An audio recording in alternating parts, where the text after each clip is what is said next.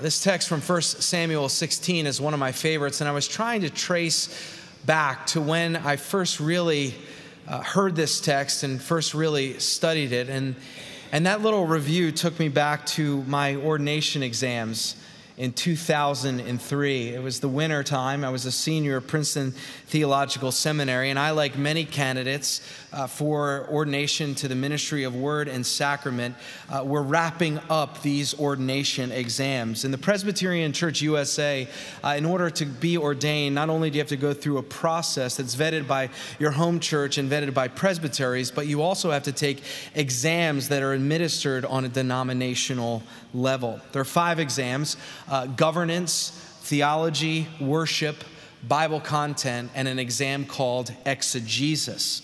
And the exegesis was actually a take home exam from the denominational office. They would, each time there was a sitting, uh, they would choose a New Testament text and a text from the Hebrew Bible. And the candidate, the one who's sitting for the exams, uh, was able to choose between those two texts. When I took it in the winter of 2003, uh, the Hebrew Bible text was 1 Samuel 16. And so when you get the text, you're supposed to go home and, and do the research, go to the library. Now, these days, you get on the internet and use all the online tools and you write a paper. And you need to demonstrate a proficiency in the original language, and you have to demonstrate a competency that you know how to interpret the Bible. So 1 Samuel 16 was my text, and as I got into it and as I began to study and, and read it, this paradox all, all of a sudden hit me like a ton of bricks. There's a paradox that began to emerge as I was being engaged by this text and I was engaging it. Uh, many of you are familiar with this story. It tells of the prophet Samuel, who's called by God to go to the house of Jesse, for there he would find the next king. Uh, Samuel would be called to anoint the next king to follow uh, the current monarch Saul, who had fallen out of favor with God. So Samuel goes to Bethlehem, and, and one by one, Jesse's sons are paraded in front of the prophet. And, and, Samuel sees Eliab, the oldest, and he thinks to himself, well, this is the oldest, and we can infer this from the text. This is the oldest. Look at his stature, look at his, his physique. He is king material. And Samuel says, Surely this is the Lord's anointed. But God makes it clear that the chosen one is not Eliab. Be careful when you think that you're the chosen one.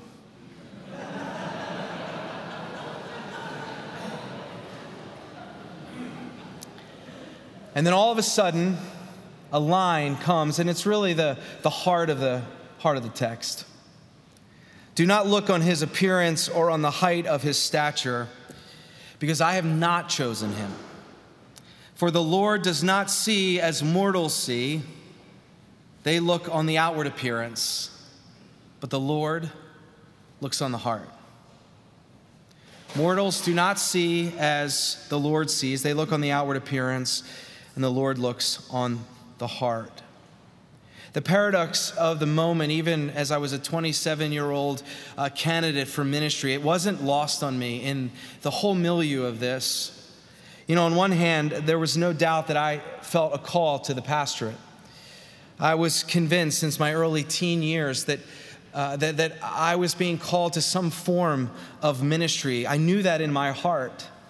And I knew that God knew my heart. I knew that, that the Spirit was leading me in this particular way. And yet at the same time, here I was in a very competitive seminary environment. Here I was about to start the interview process where I would have to sell myself to churches to take a chance on a pastor coming right out of seminary. Not only that, I'd have to, to promote myself in such a way that I would actually be competing against peers who I would be graduating with who were going for the same jobs. And ultimately, I'd have to prove myself to the denomination by achieving a score that would be satisfactory for my process to continue. This paradox was one that I think I was first aware of maybe in a small way, during that time as I was sitting for that ordination exam. But it's become one that I'm keenly aware of in my own life, and perhaps you're aware of it in your own. Now, I, wanted to say that I, I know why we have standards, right? General rule of thumb do not go to a doctor who did not graduate medical school, right? I understand why we have standards. I, I, I, get why we have thresholds. I understand why there are ordination exams or bar exams or, or MCATs and dissertations and SATs and GPAs and bottom lines. I understand why we have those things. But there's a paradox for the person of faith, isn't there?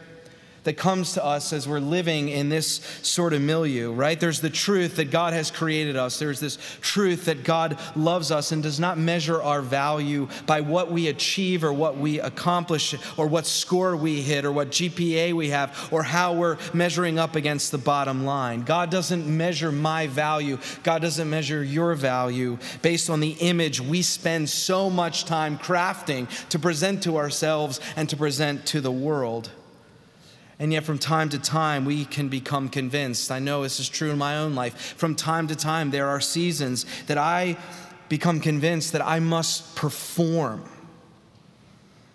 that I must be perceived in a certain way if I'm ever going to be appreciated or valued. That I have to carefully create an image for myself and for the world if I'm going to be accepted.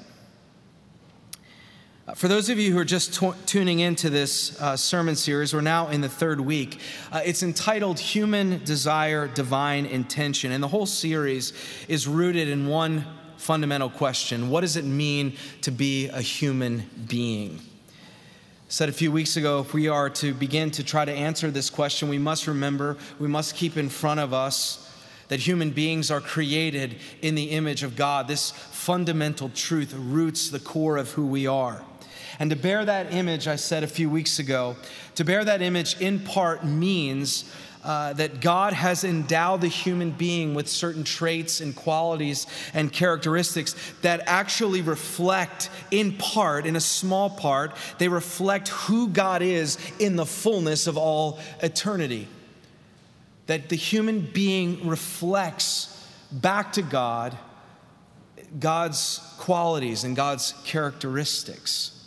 And we said that part of that endowment, what's really interesting to me in this series, is that endowment with the capacity to desire. We talked about that the human species, the human being, has certain desires unique to them. And there are core desires that, that we have that God has etched on our hearts and on our minds and on our guts. And these are pure desires, they're, they're noble desires. And we also confess as Christians, we say that, that God has endowed us with the capacity to desire what God wants to to desire what God desires, to want what God actually wants. By God's grace, this is possible for the human being to have our human desires align with God's intention. But as I said the last two weeks, sometimes these desires become disordered. Sometimes these noble desires become malformed. Sometimes these desires become distorted, and when our desires get out of whack, bad stuff happens.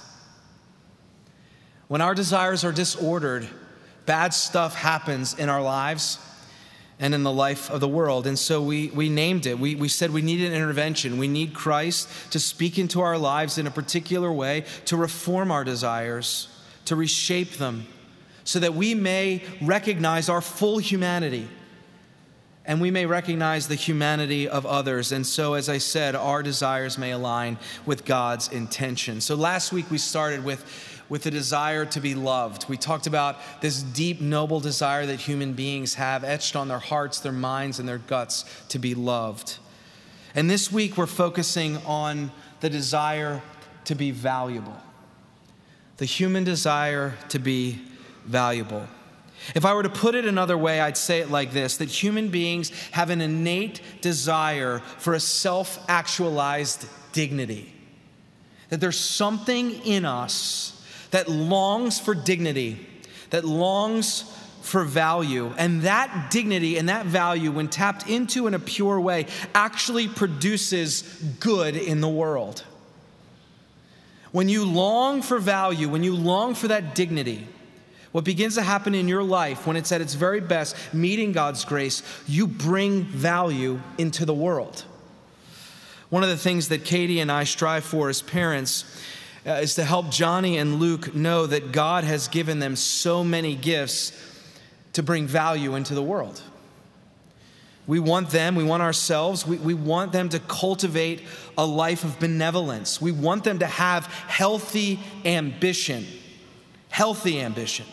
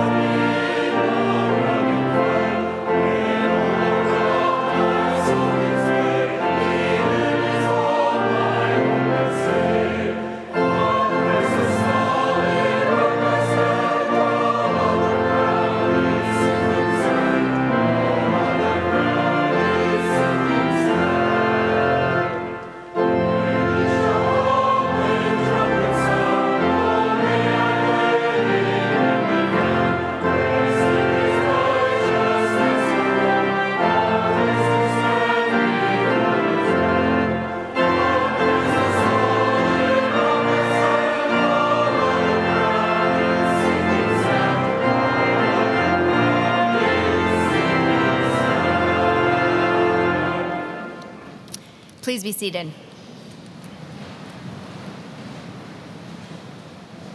And let us join our hearts together in prayer.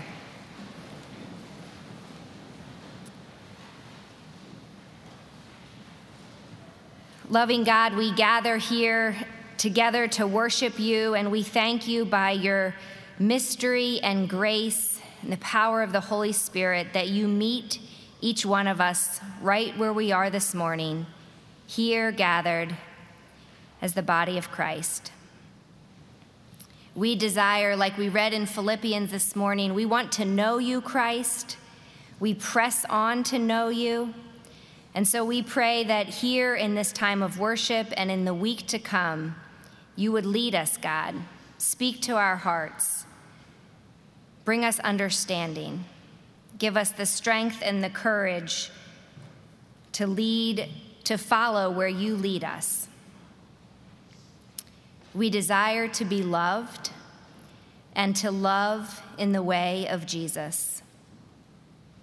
We desire to be valuable and to use the gifts that you have given us to bring good into the world.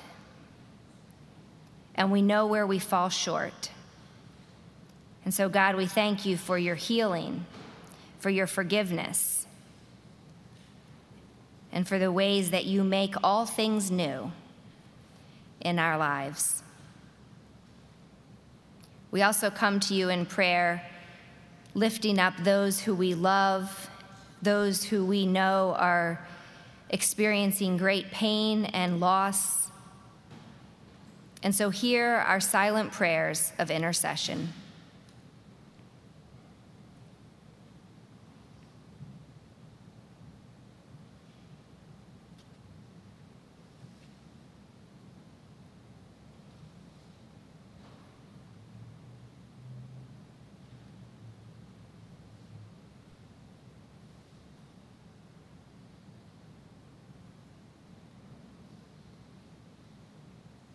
We lift each one into your care, dear Lord Jesus.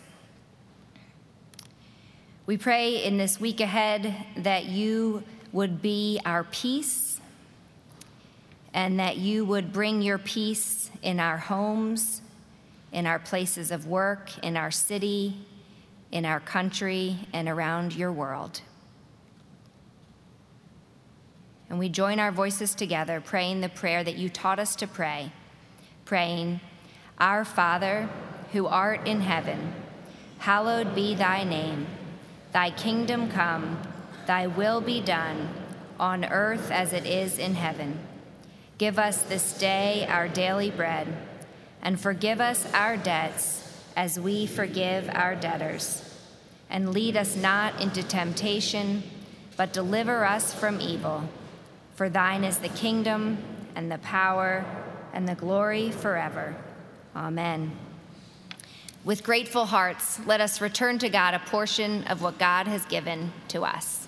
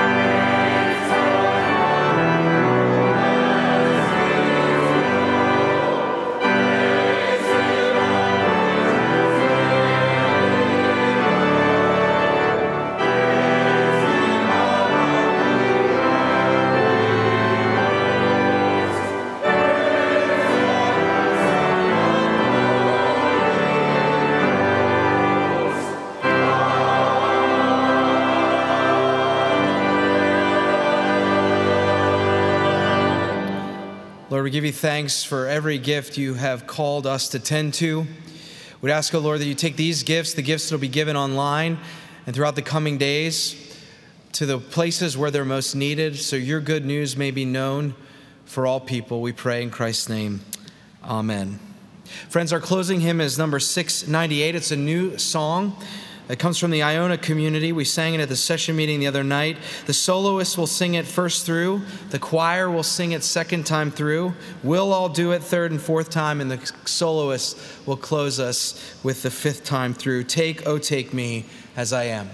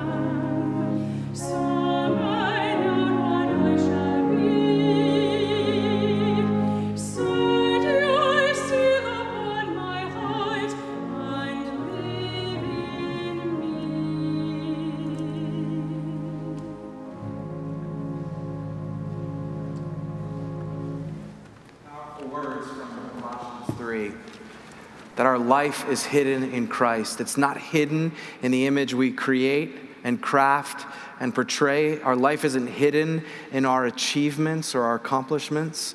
Our life is, a is hidden in Christ, who brings us dignity and value so we may bring dignity and value to the world. May we do just that in the power of His grace and may his peace, a peace which surpasses all understanding, guard your hearts and your minds. May it live inside of you this day and every day ahead. Amen.